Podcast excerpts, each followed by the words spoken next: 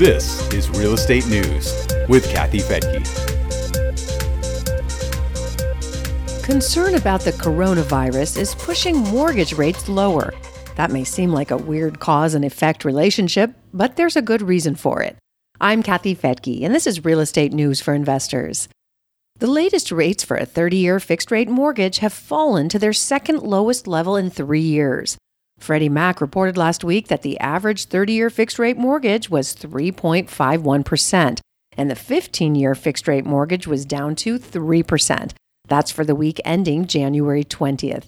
If you compare it to the average for that same mortgage in January of last year, it's almost 1% lower. And some economists expect rates to fall further as the coronavirus spreads. The coronavirus isn't responsible for the entire drop in rates, but it is pulling new pressure on them because of the bond market.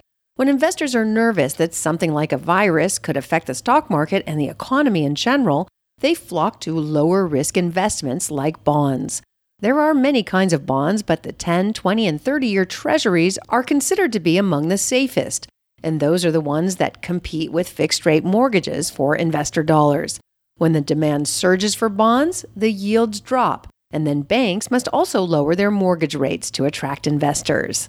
The risk level for mortgages is considered to be slightly higher than bonds, so they usually run a few points higher than bonds. The balance attributes the lower bond risk to several factors, including the fact that they are loaned by bigger organizations like cities and large companies, so they're maybe more likely to be paid back. Mortgages are paid back to individuals. Bonds are also rated by bond rating agencies and are backed by the U.S. government. As the balance explains, the 10 year Treasury usually competes with the 15 year fixed rate mortgage, while the 30 year Treasury competes with the 30 year fixed rate mortgage. It's impossible to predict the impact of the coronavirus. If it gets much worse, we could see more money going into treasuries, which will result in a lower yield, and most likely a corresponding drop in fixed rate mortgages. Bonds only impact the fixed rate loan. Adjustable rate loans are tied to short term lending rates. Moody's Analytics chief economist Mark Zandi says of the virus, quote, This is another hit to the U.S. economy. It's just a question of how big. He added that money is going to start flowing into U.S. bond markets even more than it already has. That's because investors around the world see U.S. bonds as a safe haven. As reported by Housing Wire, Zandi also sees another cloud on the economic horizon. He says that current coronavirus could cause a further slowdown of the U.S. economy, and if that happens, we may see people losing jobs. He says if the economy slows to a degree that we start seeing job losses, the mortgage rates won't be enough to offset the ill effects of that weakness.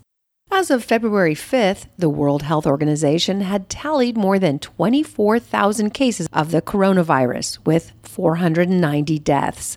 Most of the infections are in China, where it originated, but health officials say it has spread to at least 25 other countries.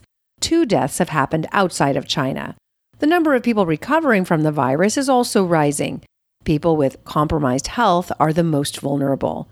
The big question is how far and how wide it will spread, and whether scientists can quickly create a vaccine. Some reports say it will take months or possibly as long as a year. Last October, scientists conducted a virtual exercise to demonstrate the economic and social impacts of a global epidemic or pandemic. The so called Event 201 was put together by the Johns Hopkins Center for Health, the World Economic Forum, and the Bill and Melinda Gates Foundation. As reported by MarketWatch, the simulated event shows that an unchecked coronavirus could kill 65 million people within a period of 18 months.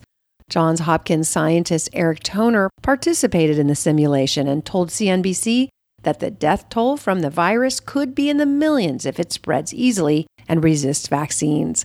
According to MarketWatch, the SARS virus struck 17 years ago infected more than 8,000 people, and killed almost 800. Back in 1918, the Spanish flu killed some 20 million to 50 million people. In addition to the health impact, there could also be social and economic impacts. At this point, the World Health Organization has declared an emergency in China, but hasn't yet declared a pandemic. U.S. health officials also feel the risk here in the U.S. is low. But the virus has a long incubation period, and millions of residents in the virus epicenter had already left the city before the lockdown was in place. They're visiting family and friends to celebrate the Lunar New Year, which could lead to more infections. Investors should always weigh economic risks and make sure they have their money in a safe place. Real estate can be a great option, especially when you lock in those lower mortgage rates. You can get links to our sources on the blog for our podcast at newsforinvestors.com. I'm Kathy Fettke, and thanks for joining me here on Real Estate News for Investors.